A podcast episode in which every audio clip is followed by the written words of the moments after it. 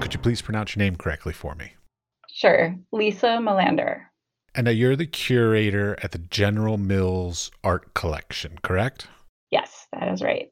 Okay. I've tried to do research on the General Mills Art Collection. I can't seem to find much about it. So please give me a little background on the collection itself. Sure. Yeah. And there, I guess there's probably a reason why you can't find a lot about it out there because the collection's really here for General Mills employees and it's not open to the public. So we don't really have a strong public facing website or any information about it. You really have to hunt and peck for that. But the collection started in, well, 1958. That's when General Mills moved from downtown Minneapolis out to the suburbs where we currently are. The campus is in Golden Valley, which is a suburb of Minneapolis. Starting to build this multi building campus the CEO at the time, his name was Charlie Bell, he decided to buy art to put on the walls for employees to enjoy. And the Bell family, there's a history in Minneapolis. They were a philanthropic family. They had ties to the Minneapolis Institute of Art. So it seemed natural that he would be the one saying, Hey, let's buy some art to put on the walls so that's how it started and over time you know i just feel really lucky that throughout the years and as leadership changed that desire to have a really great art collection for the company that just carried on throughout the years and has always been supported which i think is just phenomenal so throughout the years it i like to talk about it as if it's sort of like a living, breathing organism. It's not like a set it and forget it kind of collection. It's one that we're always culling and adding to a little bit. So throughout the years, it, it does kind of morph and change. Okay, now how did you get to this position? Because you know a lot of the listeners to this podcast are sort of career trying to build their artistic careers and stuff. So like, were your parents creative? Like, what kind of career steps did you take? Like, how did you even get into being mm-hmm. a curator? Yeah, it's, I guess, a multi tiered, long story, but it sounds like we have time for that. So, I would say, like, as a child, I kind of always knew that art was my thing. Like, I always just knew that I wanted to do something in art. And I didn't really have like a direct art influence, but both of my parents grew up on farms, uh, dairy farms. And, you know, I think farmers in general just, they're used to taking what they have and making do. And so I definitely saw that growing up. Both of my grandmothers were just avid quilt makers and seamstresses, like just always making something. And then even my mom kind of carried that along for a while there, she made all of our clothes, which at the time, you too? Yes. At the time, I was like, okay, I guess this is how it works. And then I think realized once I really got into school that, um, no, most people buy their clothes at a store. And I think I was a little bit like embarrassed by it at the time, but now when I look back, I'm like, that was really cool. I mean, not many people, except you and me, can say that. So, anyway, I think just that general sense of like making beautiful things out of nothing or out of very little has stayed with me for sure. And then what about like educations and things like this then after? Yeah, so in high school, you know, I heard one of your podcasts where you were talking about the magic of the dark room. And in high school, my high school art teacher, Dennis Hatlily, who actually just recently passed away, he got our, there was a dark room in our school, which is kind of amazing because I went to a very small high school. But he got our dark room up and running. And that just like lit something inside me for sure. So from then on, I was like, okay, photography is amazing. and so I knew that, but when I went to undergrad, I started thinking, oh, I'm going to be a graphic designer because, you know, it's kind of like the best of both worlds. You know, you've got, you can be artistic, but yet there's a more clear path about what you're going to do when you graduate. I went to Minnesota State University Moorhead, which is people probably know it best by Fargo because Fargo Moorhead are I know Fargo Moorhead are twin cities on the Minnesota North Dakota border. So Moorhead is where I went to school. So it's way up there. But in some ways that was fantastic because there's not a lot to do up there and it really made us all in the art program just we were really into making art and it was a fantastic community. So that ended up being a really good thing for me. But when I started with the graphic design program and like the computer stuff started was introduced, I wanted nothing to do with that. I did not want to make art on a computer. I I think I've actually said I'm never going to work on a computer and now obviously like I do, but at that time in my life I wanted something more tactile, more manual. So I switched majors into photography. So that's what my BFA is in. It wasn't so much like technical studio photography. So it also wasn't a clear path to like, oh, I can make a living from this, which is fine. At the time, I didn't really care about that. So what I was doing was like mixed media pieces with lots of alternative processes in the darkroom and it was wonderful. And I also took some art history classes in there and I really liked those. But, you know, I think back to like 20 something year old me. And there was a time where like I had graduated and then I was like, oh, now what am I going to do? Like I had no plan forward. And I think just being that age, you can do that more easily, maybe, or at least I could. So one of my professors, my one of my art history professors had suggested that I pursue like an internship at a museum just to see what that was like. Cause I was like, oh, that kind of sounds interesting. I don't know. So I applied for a bunch of internships and I got one at the Smithsonian American Art Museum in Washington, D.C. Me too. too? No way. Yeah. Oh my gosh. So when were you there? Bill Viola, I believe. No, that's the artist. Bill, Bill Vi. I forget the guy's name. He was. I actually did an internship in high school with the Native American Studies uh, program at the American History Museum.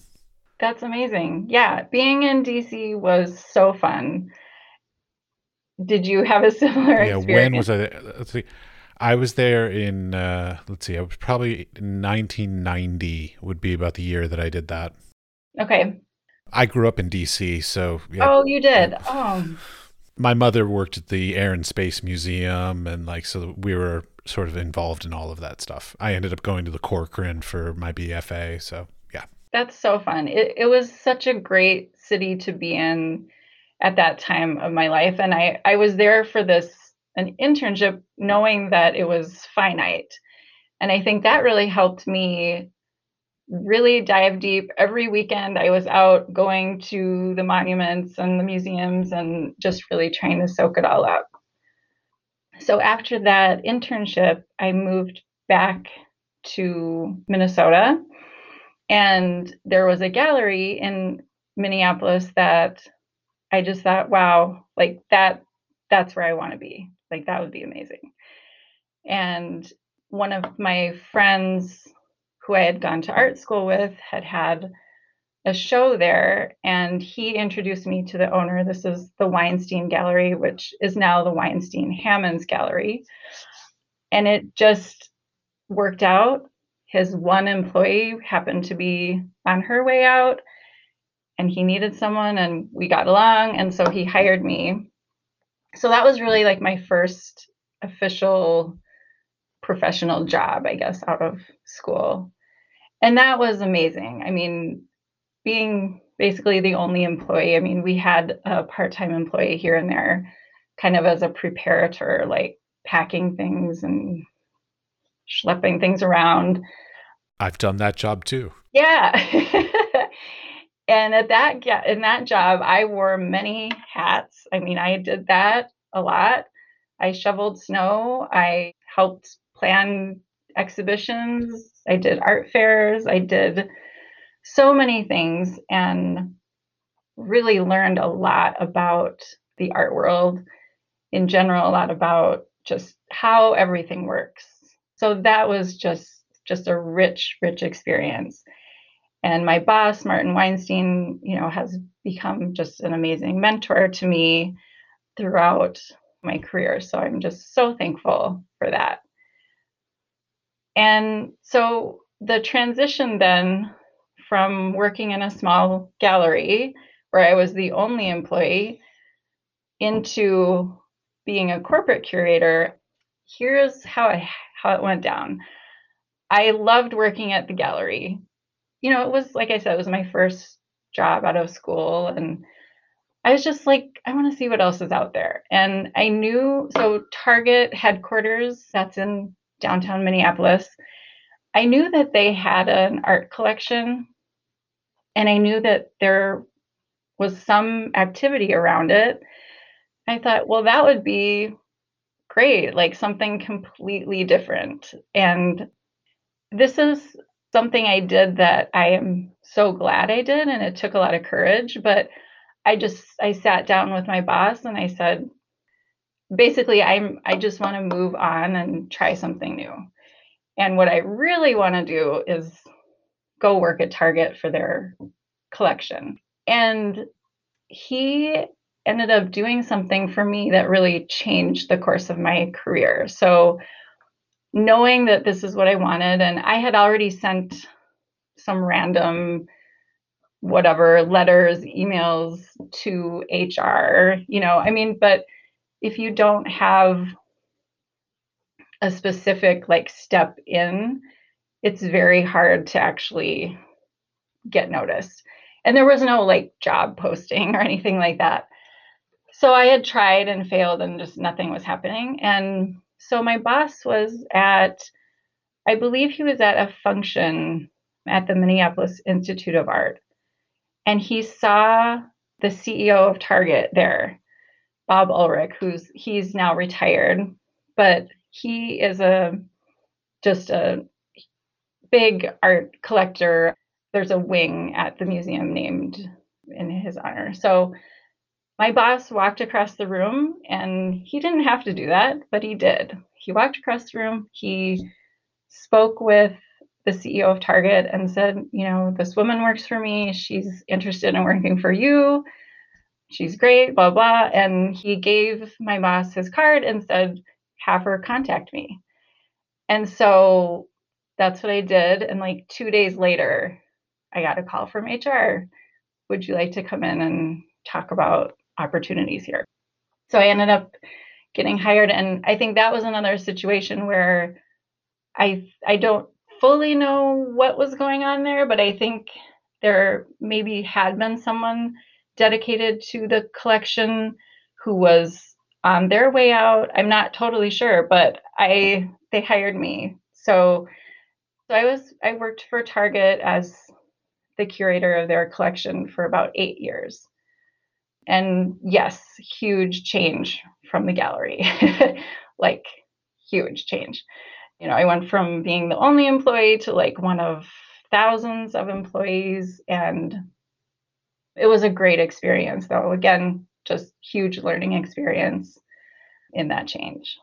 Right. Well, I mean, working for a corporate collection is very unique even you know i mean it, it it could be equated to like a museum thing but it's really not a museum because like museums are they work on committees and they have many different sort of things you know different intentions and purposes like like for instance like certain museums they have to do public programs in order mm-hmm. to make money and all this kind of stuff but like a corporate collection is really an institution sort of insular in in of itself because it's more or less uh, this and maybe I'm wrong on this so please help me but like more or less they're self-funded and then like they also are self uh, exhibiting. You know, so like you said, you they're pretty much that you're the General Mills collection only shows basically on the General Mills property.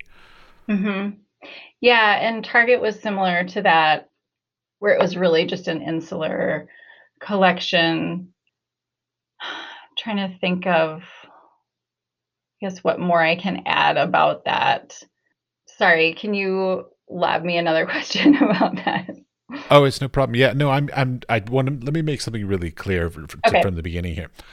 I love corporate collections. I think they're magnificent. So, nothing I'm addressing here is in any way trying to say anything bad about corporate collections. My interest, of course, as a practicing artist and as a mm-hmm. professor, I, um, my first question was should have been how do artists get into corporate collections? Okay, yeah, sure. I mean, I think it's probably the same ways that they would get into any collection. I guess I can tell you about how I go about buying art for a collection, and then we can kind of bridge it that way. So, I guess at, when I was at Target, it, there was a bunch of different ways actually. So, one way was that some of the kind of higher up leaders at the company who were like really into art just personally they would meet artists maybe as part of their travels for the company and like oh lisa you got to check out this artist i just saw on this trip. Like this piece would be great in this space here. Can you reach out and kind of see what's going on with that?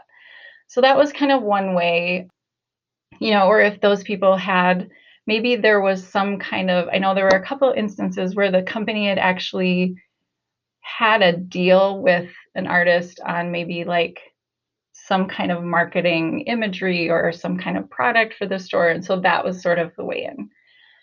Then there was like this whole other program that I worked on that was so, so unique and so fun for me and probably for the artists.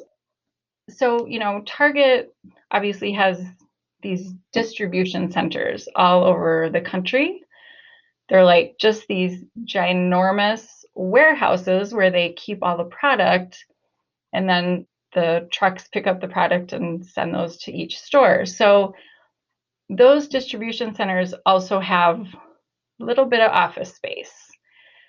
And they're really all over the country. And one of our leaders at the time said, you know what would be great? Could we, like, when we redo one of these centers or rebuild one, could we engage with local art students, like at the college level, and buy their art and put their art in those offices? And so that was the idea. And so I took that idea and kind of made that happen. And that was so fun. For it was just like a win win win, you know, because the people who worked in those offices were surrounded by art that they knew were made by students in their community. So this is like the undergrad or graduate level art students. I mean, I loved it because I got to see, you know, I kind of got to dip back into like art school world in my brain and just kind of have my finger on that to see what are what are people making these days? What's coming out of these art schools around the country. So that was really fulfilling to me.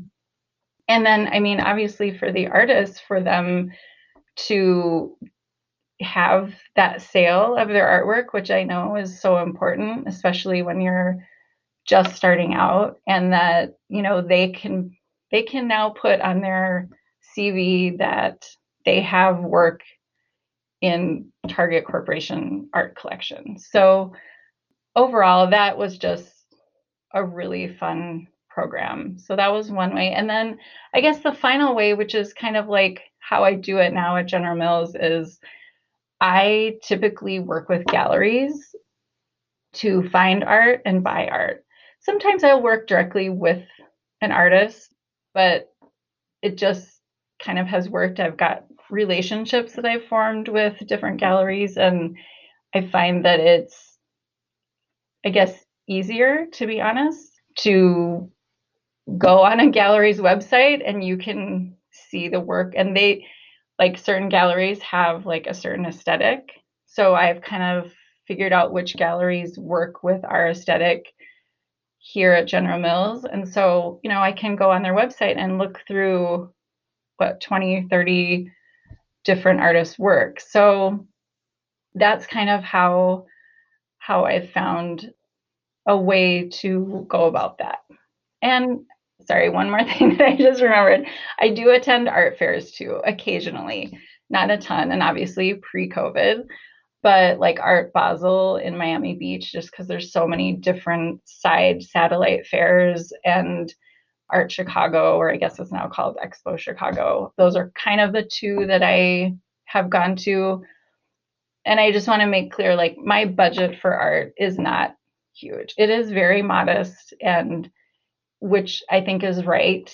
General Mills isn't buying art to like make these huge investments and go crazy. It's just let's buy some interesting stuff that's good for our walls. You literally sort of answered my next two questions already, but I'm, but I'll, I'll, dig into them a little bit more. So, yeah. like, let's go back to the first one, which is the investments, which you just brought up. Like a mm-hmm. lot of corporations, their goal is to basically take money that they have in the corporation and invest it in art for the intention of growing the that uh, resource or that uh, I don't know financial. I don't know. I'm an artist. I don't know this stuff. Money, grow, grow, grow money. You know, grow it on trees, kind of thing. So, so the so the so basically, it sounds like General Mills is not that kind of corporate collection. No, no, not at all. I would say, I mean, generally we buy art by artists who are like in their emerging phase or maybe mid-career artists but like once it gets beyond that it's it's kind of out of our price range to be honest. I mean we want to be practical about what we're spending our money on.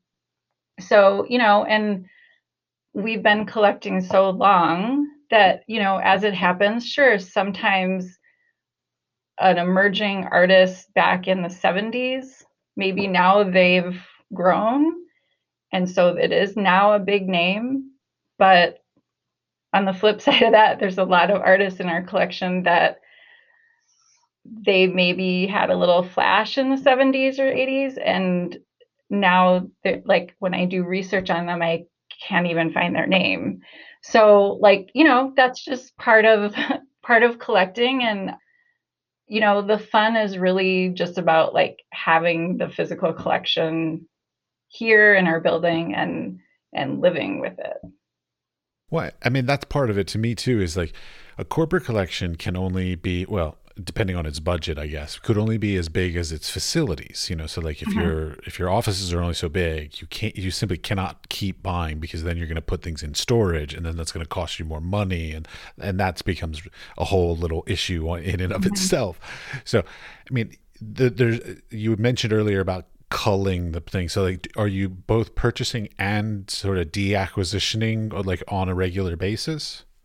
Yes, yeah, pretty much. And that's kind of something that's just been kind of going on throughout time. So I mean, generally like the like the mission of our collection, it it honestly is pretty broad.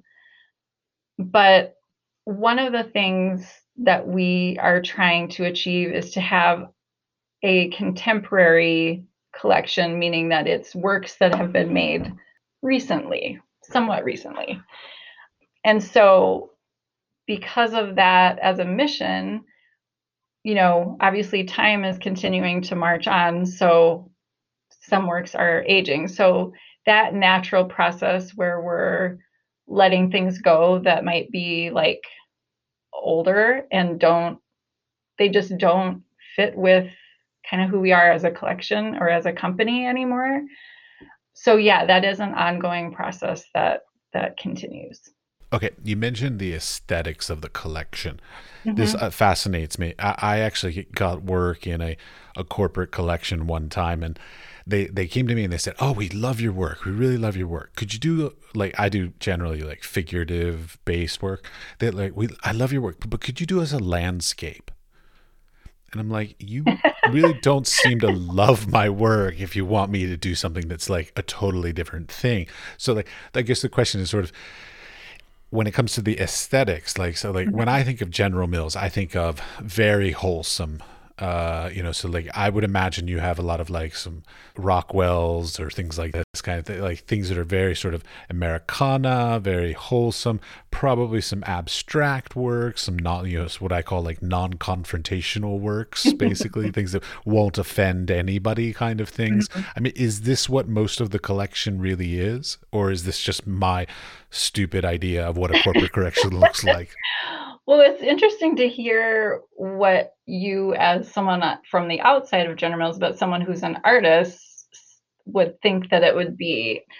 I think, I mean, in some ways you're close, but I think it might help if I describe the built environment a little bit more. So I mentioned, you know, that we started this campus started in the late 50s and it's it's a beautiful campus. I mean it truly is. And the first building it's it's designed to be like a series of buildings that are all connected so it has the potential for growth.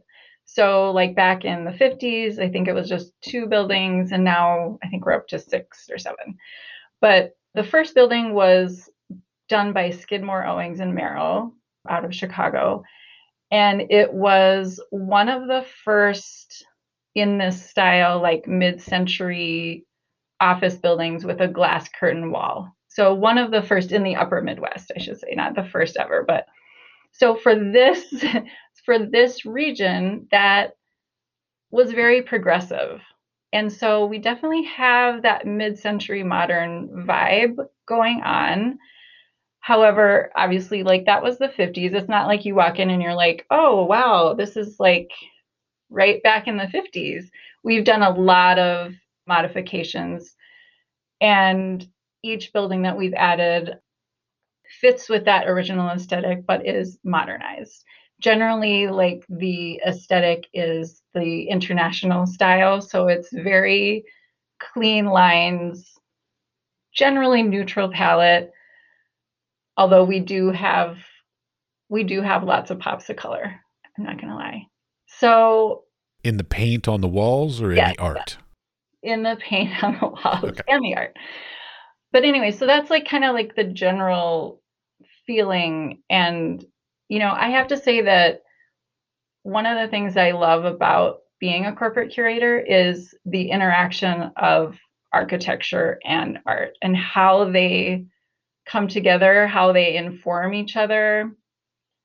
And I think, you know, maybe an outsider would think, oh, like, like why would corporate architecture be interesting? But it's really a dynamic environment and it's an environment that's constantly changing, which is also really fun to be around. So as the company changes and different things are prioritized, the way people work, the building changes. You know, there's always like some kind of remodel project going on and and so the art obviously has to respond to that. And so I work in a group of people who are interior designers and architects and I love being embedded in that world.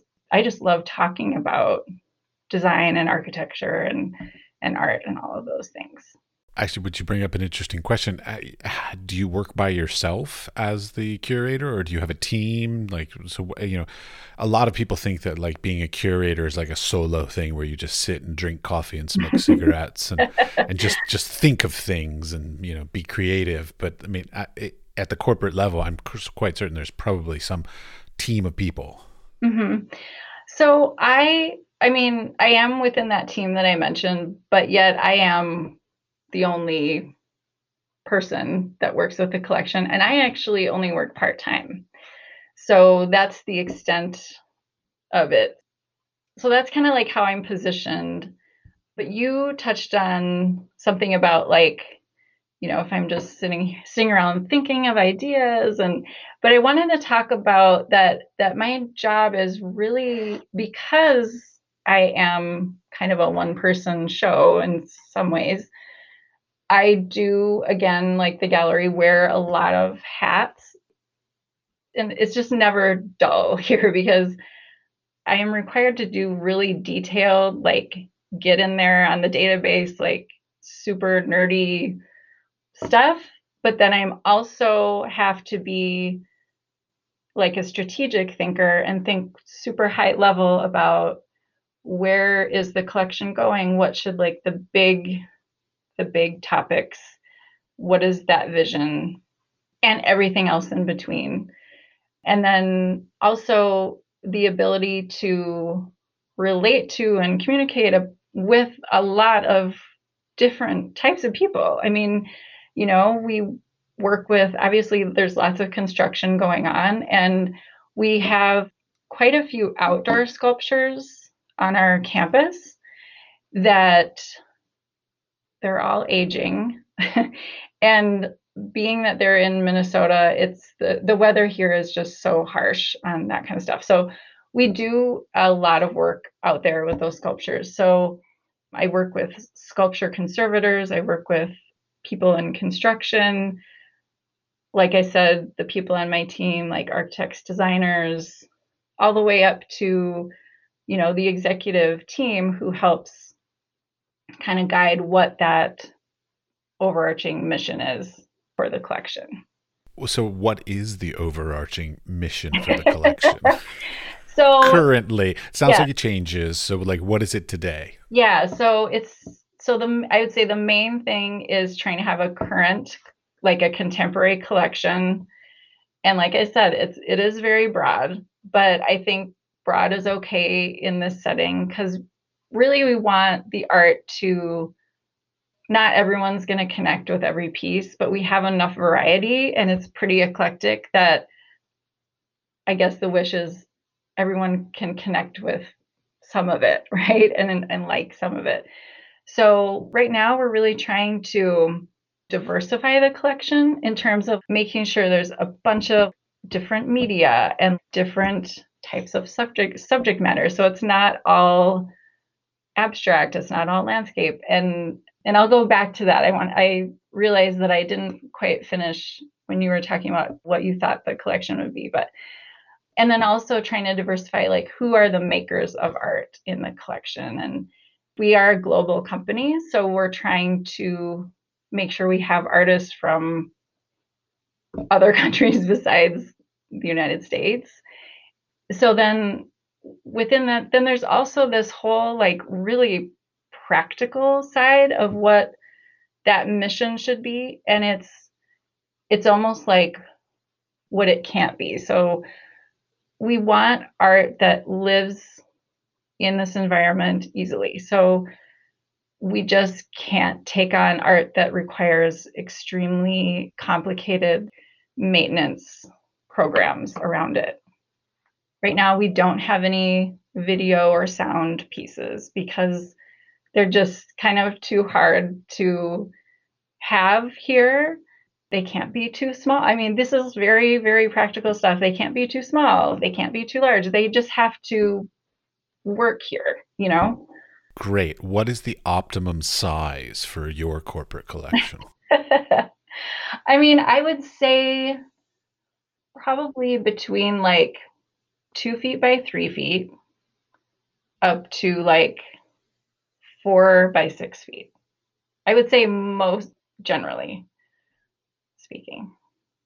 That sounds legitimate. Yeah, I mean, because you don't. well, because if it's too small, it gets lost on a large wall, and you you have off. Because from what I understand, if I read it correctly, the the corporate part of the corporate collection is, is that you actually allow it the works to be in individual offices. So every so it's not like you have a yeah, you don't have like a gallery on, on, the campus that people have to go to, but it's actually integrated into their office spaces. And so, you know, you, they've got to be re- small enough to fit in an office, a small office space, but potentially big enough to be, be in one of the, the bigger office spaces. Mm-hmm. And then, of course, the hallways and the lobbies and everything else. I mean, there's a lot of practicality.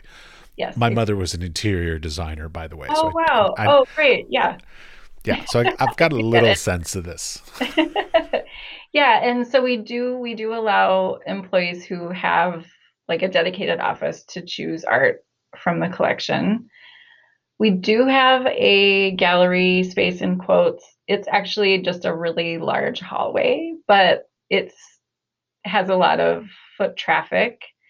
And that's my opportunity to put together small exhibitions from our collection. And it's nice because it's a way to bring things together that we wouldn't have the space to bring them all together and explore things within the collection, like themes. Sometimes those themes relate into something else that's going on in the collection. But I actually wanted to go back to when you were saying like what you envisioned the collection might yes, look the like. aesthetics of the collection. Yes, the yes. aesthetics of the collection. Yes, the very, the very, very uh, uh, PG, maybe even G, right? Like I, I cannot imagine of all corporate collections in the world that General Mills would have anything not what I would define as like wholesome, and I mean that in the nicest way. Yeah. I, it feels like a very wholesome collection to me. That would be my outsider's perspective on mm-hmm. what I expect you all to have. I definitely, I mean, yes, it's PG for sure. However, that does not mean that it's boring. And I think that there are, and I'm not not implying that that's what you were saying, but I just want to like for the listeners, just so that they know. Oh, I, I'm just saying, like, I don't imagine you own like a Robert Mapplethorpe. we actually do. Whoa! It puts one of the flowers, though, yeah. isn't it? Yeah. yeah. Uh-huh. Saw that yeah. coming. Okay. Yeah. We wouldn't. Yeah, we wouldn't be able to own the other ones. So my predecessor, actually, in this position, he was here for like 35 years. So I mean, and he's amazing, and he continues to be a mentor to me today. And he always described the collection, talked about it, and and and I have to say, most of the collection is from like his vision, like that he collected when he was here. It's within the corporate appropriate realm, but it's pushes the boundaries a bit on pieces and you know he always loved it when people would come up to him and be like ah like that thing you just hung i don't like that. Why why did you pick that?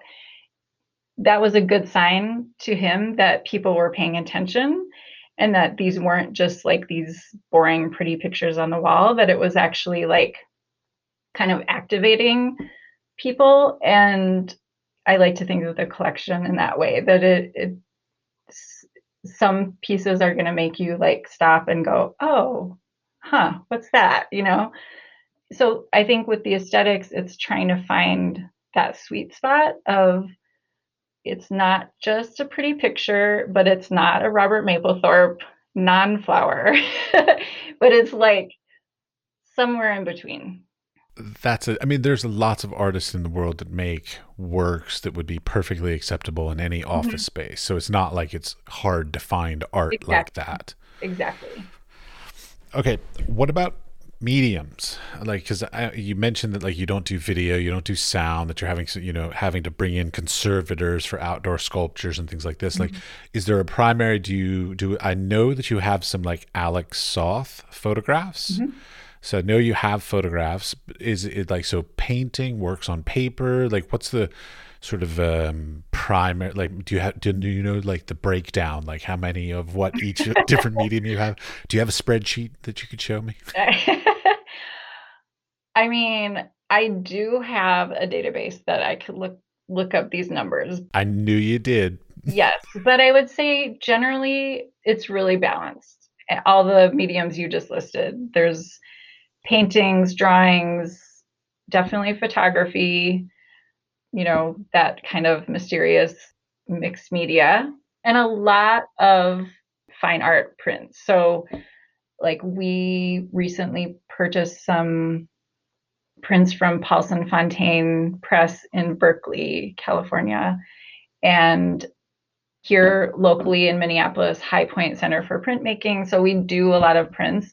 I think one of the fun things about our collection is like for example, we have a Picasso print and that I know that's like everyone's like, "Oh my gosh, a Picasso." We have a and the thing is it's a print, it's signed and like editioned, but if you went to sell that it wouldn't be worth very much money, but uh, in a lot of cases we have like a print by an artist who's a wow name and I think that's really fun for the employees because, you know, they can say, wow, we have a Picasso, but it's. I have a Calder, Alexander Calder print here in my office, and I have a Chagall in my hallway. But they're just prints, and they're probably worth maybe three hundred dollars. Yeah. but it's really lovely to be able to say I have a Chagall and I have right? a Calder. Yeah. Yes, exactly. And we have a couple of Calder prints as well. So Okay, but within that, so like this is something. Okay, let's go back to I'm an mm-hmm. artist and I'm fascinated by collections. I'm a photographer, so like my innate thing is, of course, I have to frame my works and things like this. So the question mm-hmm. that I'm leading to is basically like, when you are thinking about purchasing works for the collection, do you only look at things that are basically fully presented and ready to just install, or do you all buy like loose artwork, not framed or ready to be presented whatever and then do the framing yourselves? Or do you do you mm-hmm. even buy frames and then like throw them away and put it in your own corporate frames? Like how does that all work? That's a really good question. So it's a mixture. I mean it can be framed or unframed but most of the time if it comes framed we're going to change the frame. And that's not because something is wrong with your frame but it's like getting back to aesthetics. There's a certain look, a certain aesthetic that we have here that all of so if you all of a sudden throw in like some super like fancy ornate gold frame like that's not going to work unless it was unless it's an artist frame and the artist considers it part of the artwork. That's obviously a totally different story but yeah, for the most part, we will probably have it reframed. Okay, within that, when I was growing up and when I was in school and everything, it was always black black frames, white mats, black frames, tradition. Now it's much more like white mats, mm-hmm. white frames to mm-hmm. allow mm-hmm. the, the works to sort of stand off the wall and the frames to recede a little bit more. So like I also worked as a framer for a couple of years. I've done lots of things. You've done everything. So, I, have done lots of things. I would say everything, but so so the question is like, so what's the current sort of uh, use? Like, what kind of frames do you all see as sort of appropriate for this kind of settings? Mm-hmm. So I have to say, I work with just to give the shout out. I work with a local framer here in Minneapolis called Artserve they do amazing custom frames. They can basically make anything. So while I sort of have a general parameter of like what and what the aesthetic is, I pick frames for the artwork. So like what is the profile that's going to look best with that particular work of art? What is the material? Is it, you know, wood grain or is it black or is it white lacquer or whatever it is? And any piece that I have reframed, I go to their shop and we lay it out on the table and like really make sure that that is the right frame for that piece. Because I mean, that frame is going to be on there for years, hopefully. Well, actually, then lends to another question, which yeah. was to be you talked about how like you are buying and selling works from the collection. How long do pieces stay in your collection on average? Mm-hmm a long time. I mean, pieces that have recently been like de-accessed were pieces from like the 50s, the 60s, and the 70s. I would say most of the works in our collection are purchased right around the time that work is made. Because again, you know, try, we're trying to buy things that are really recent. So yeah, we're talking like 40, 50 years being in the collection. Yeah, that's a long time. Yeah. Mm-hmm. Yeah. And not that the framing has to last that long, but hopefully it lasts like 20 years. I don't know. You never know, though. Aesthetics can change. Well, and technology's changed. I mean, 30 years ago, UV protectant glass wasn't even a thing. So like there are certain uh, technological advances and also plexiglass back then was very different than plexiglass now like it's mm-hmm. actually quite good as far as non scratch or being scratch resistant now. Yes absolutely. Yeah it's amazing like the products that are out there. Absolutely. All right you talked about conservation as well. Now i'm fascinated because you have outdoor sculptures in a non necessarily incredibly hospitable neighborhood so like how much time and effort is a as a, corporate collection person like do you have to put into conservation so not necessarily just the sculptures but just like in general mm-hmm. conservation versus you know acquiring or or putting up new works mm-hmm. well with our outdoor sculptures and it's not you know it's not that the neighborhood is like rough. It's the weather. Um, Correct. Yes. No, whole... I did not imply that. No, I'm sorry. I'm sorry if anybody misinterpreted that. I meant it as not hospitable because of the cold, you know, windy yeah. weather. Yeah. The freeze thaw cycles really get us here. With conservation, it kind of ebbs and flows. And I would say, you know, during the summer months, that's our opportunity to do any conservation work on the outdoor sculptures.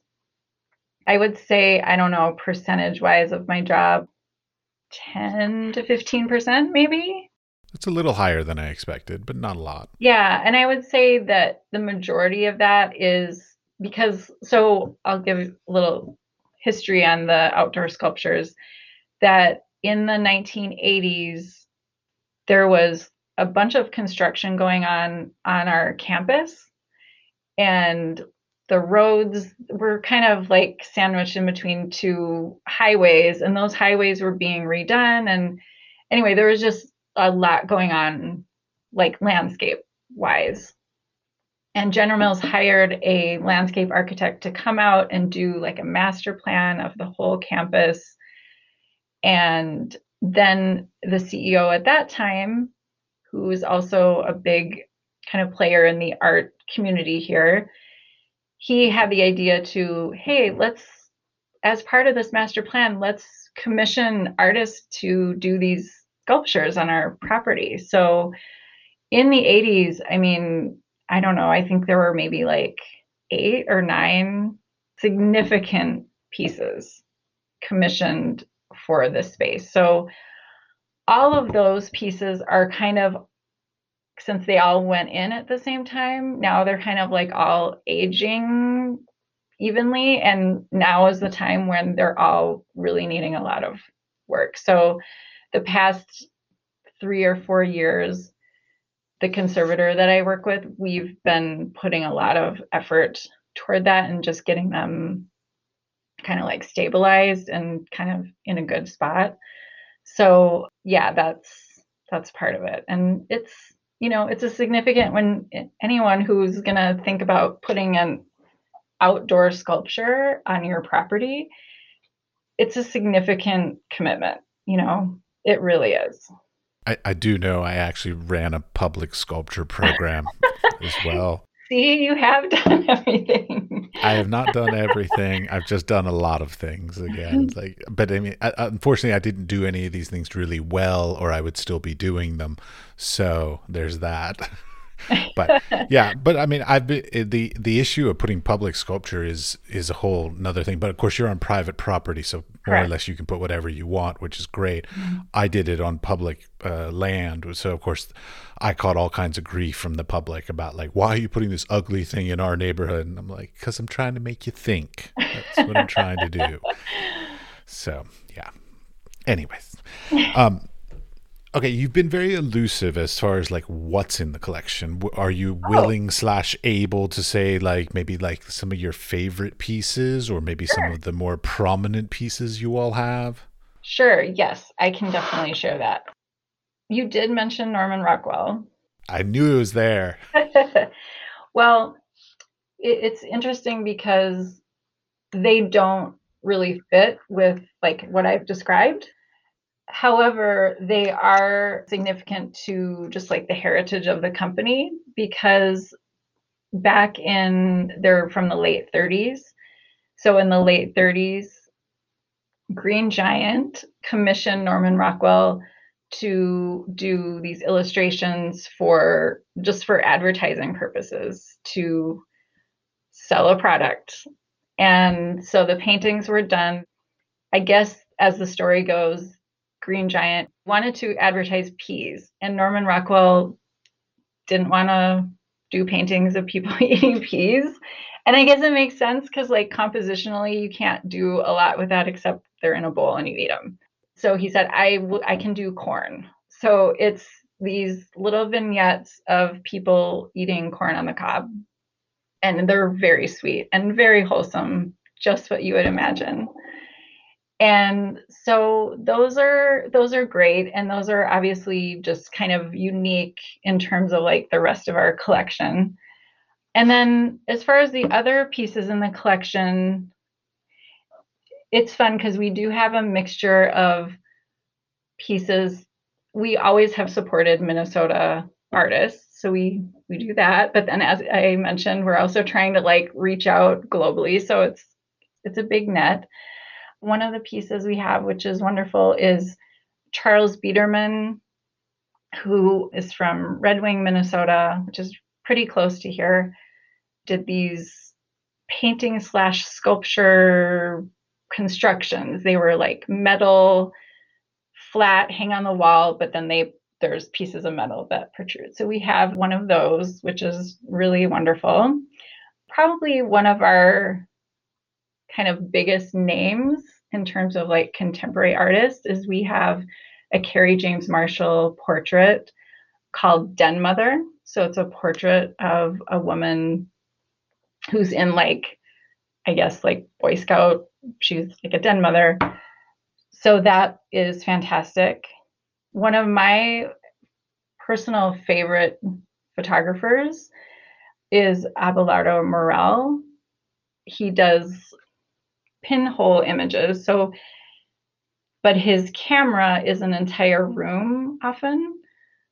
The piece we have is like, I don't know if it was his apartment or a hotel room somewhere in New York where he darkens the whole room and then just leaves like a little pinhole and then you know has the paper on the background you know all about this and i do now that you've explained it i know mm-hmm. the work yeah. and then the image that comes through is upside down and i guess you probably have to see it to really like you know it but like for people who don't know this they're probably like what is she talking about i'm pretty sure is this the one with the bed that's it, it's there's a bed, and then I think it's like the Empire State Building is upside down.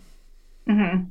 Yeah. Yeah. yeah, I know. I, I know the work. I'm really great visual. I'm a visual artist, of course. I'm good with that stuff, but names I'm not so hot with. So yes, yeah. I know that work. Yes.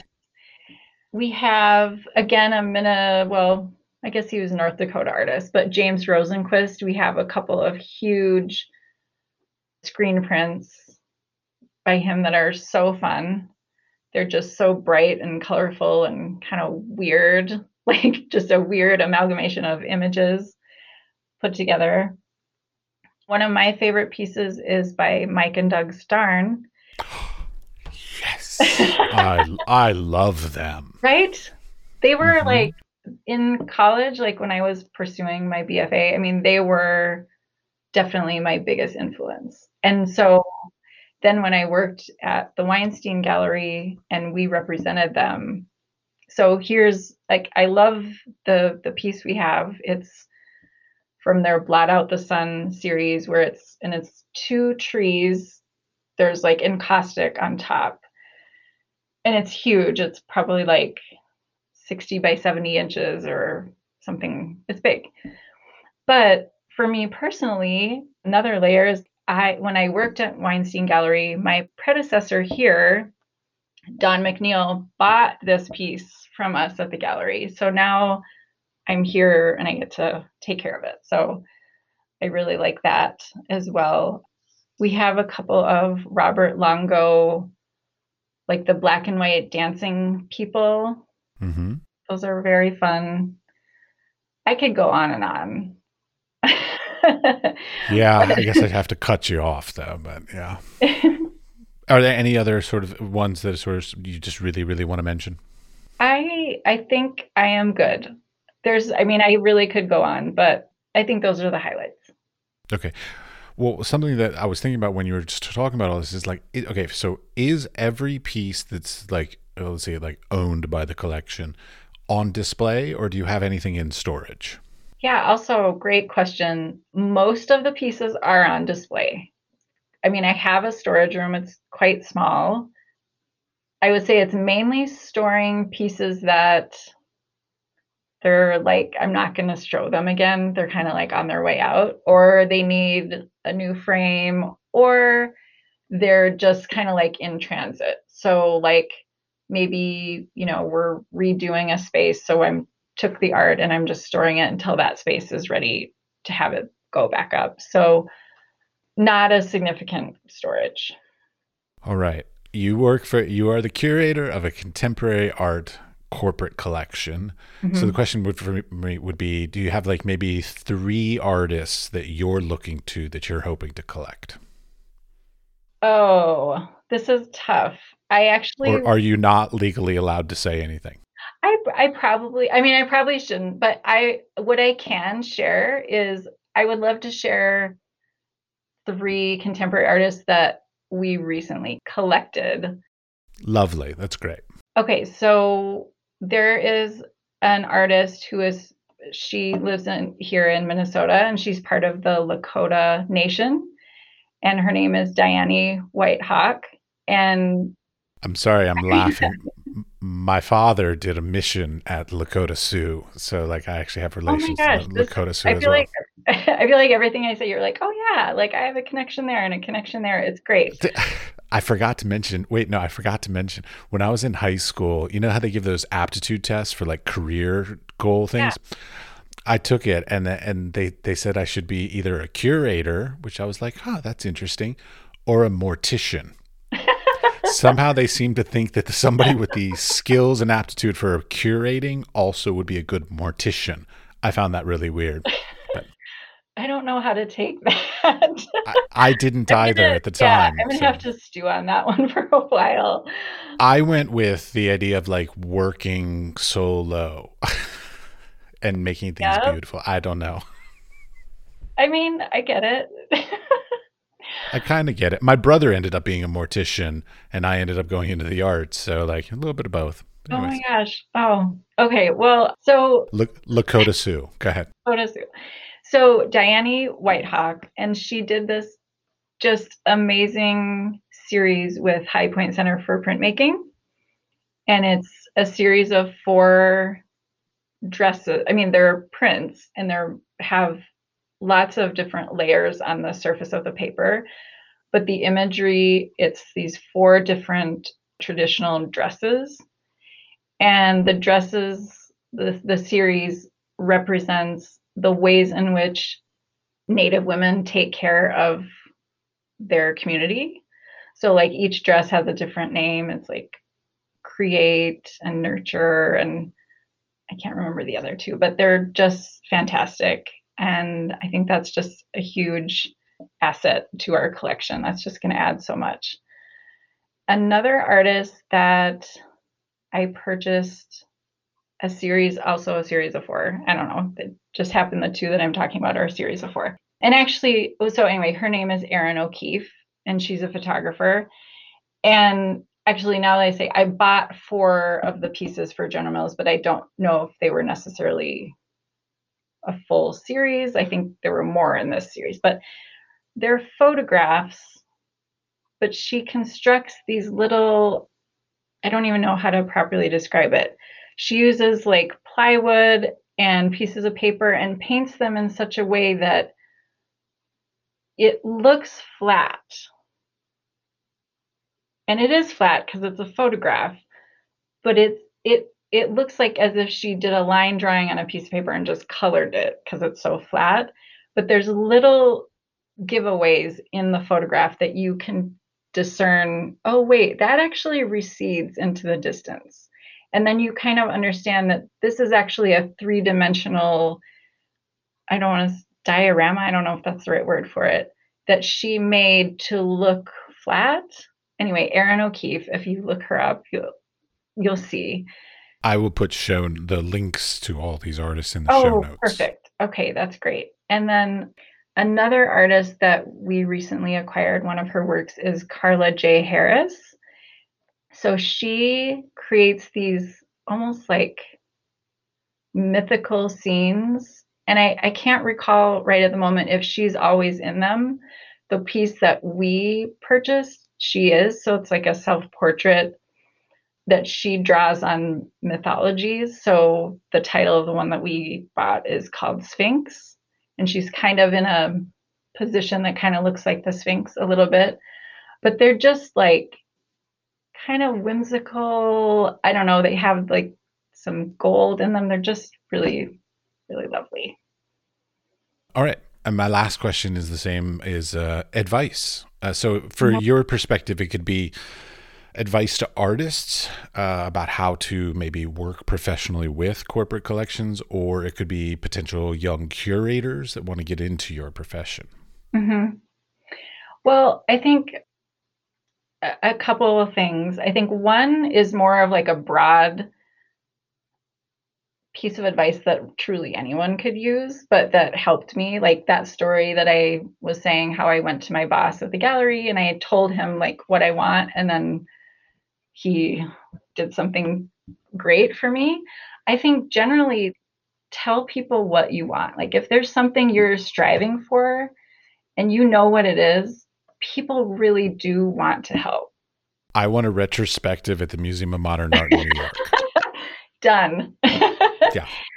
That's fantastic. I mean, it truly is. No, I mean, truly, like, there's no way that someone can help you get what you want if they don't even know what it is.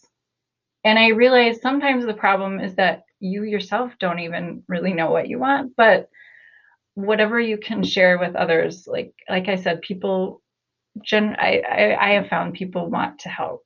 So I think that's that's one thing. And then another thing, like I host people here, like people in, you know, the Twin Cities who reach out and they are like art history majors or they're curious about the field. And I'm happy to do informational interviews with people about the career path. And what impresses me the most is when the people show up and they're like really prepared.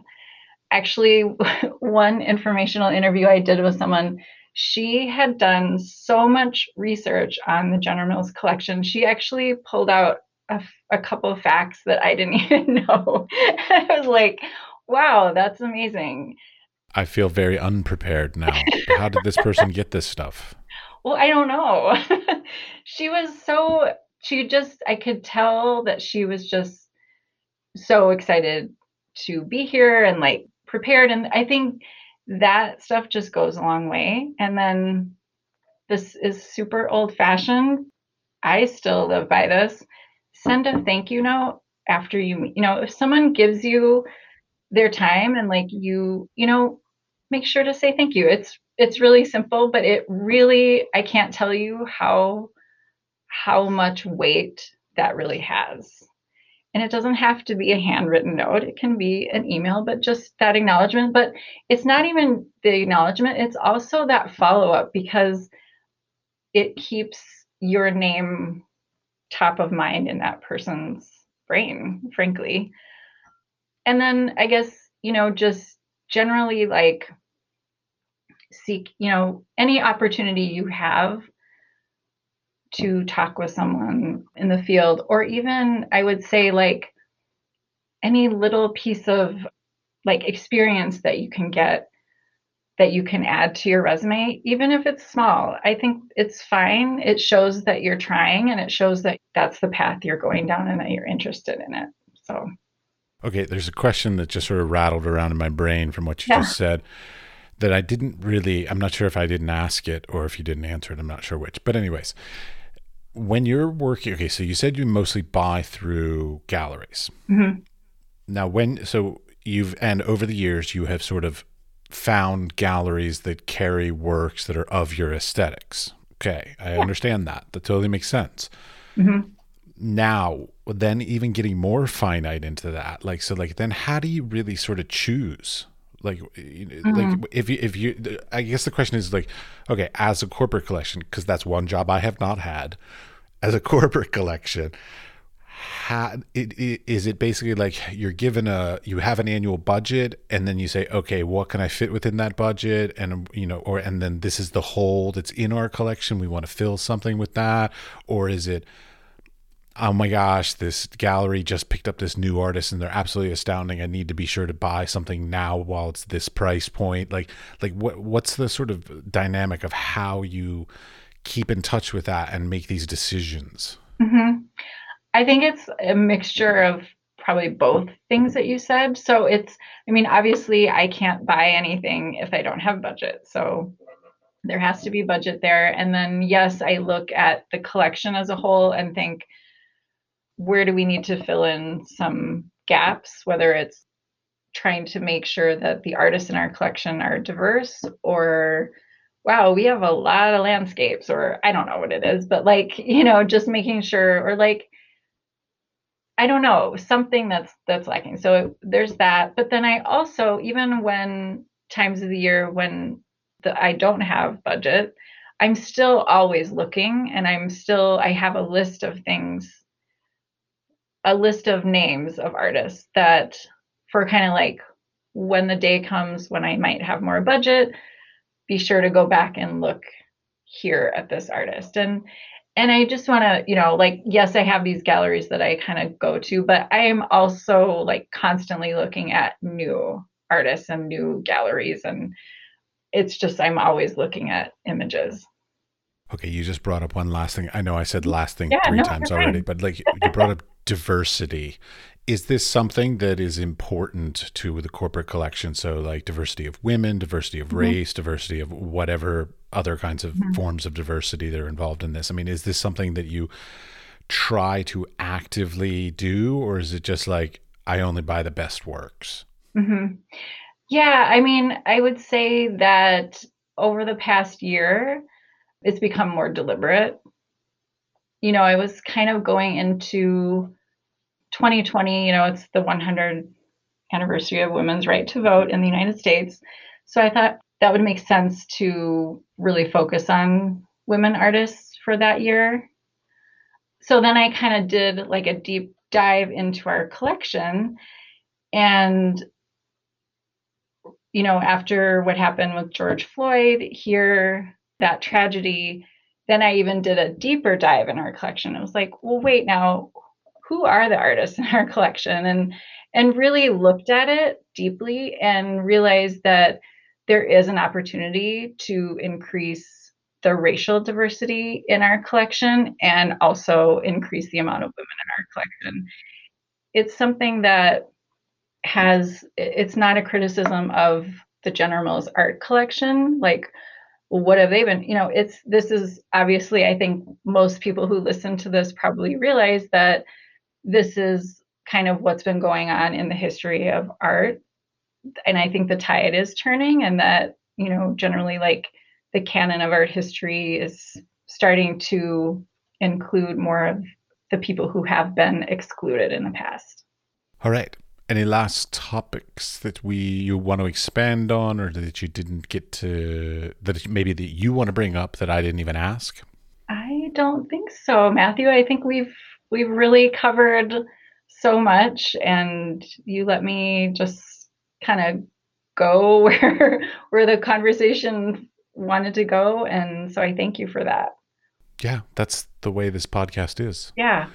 Yeah, I'm not a journalist. I don't come in with any I literally come in with no questions and I try to listen to your expertise cuz when I started the podcast early on, like I literally had a script. I had series of questions that I was like, so like my first like 10 episodes are, are literally me like, okay, check. They answered that question. Next question. And they had nothing to do with each other and had nothing to do with the, your expertise and your knowledge and stuff. And so I learned very quickly that one of the better ways to do this is to be more of an active listener and sort of say like okay what kind of knowledge do you have? Not mm-hmm. what kind of knowledge do i want to get from you. Very different. Yeah. Okay. Thank you very much for your time. Oh it was my pleasure. Thank you so much for the invitation. As you all know i'm generally pretty bad with self-publicity and i don't ask for help very often. So I'm going to do a rare thing and ask for your help. It's very uncomfortable for me to do, but I'm going to do it anyways. When it comes to the algorithm, I've learned that one thing that does work to help podcasts gain more attention is to get ratings. So I would appreciate it greatly if you would go and give us five star rating or any rating if you don't believe it's five star worthy and some review great show love the guests anything like this. Something it doesn't have to be long but it, the more the the people the sheer volume of people doing it helps us immensely to gain a larger and broader audience. So i would greatly appreciate it if you could take a second and go into where how wherever you're listening to this podcast and give some sort of a star rating or a comment. Any sort of feedback will help us greatly and i would appreciate it. Thank you This podcast, The Wise Fool, is supported in part by an EEA grant from Iceland, Liechtenstein, and Norway in an effort to work together for a green, competitive, and inclusive Europe. We would also like to thank our partners Hunt Kastner in Prague, Czech Republic, and Kunstsentrene in Norge in Norway. Links to the EEA grants and our partner organizations are available in the show notes or on our website, wisefoolpod.com.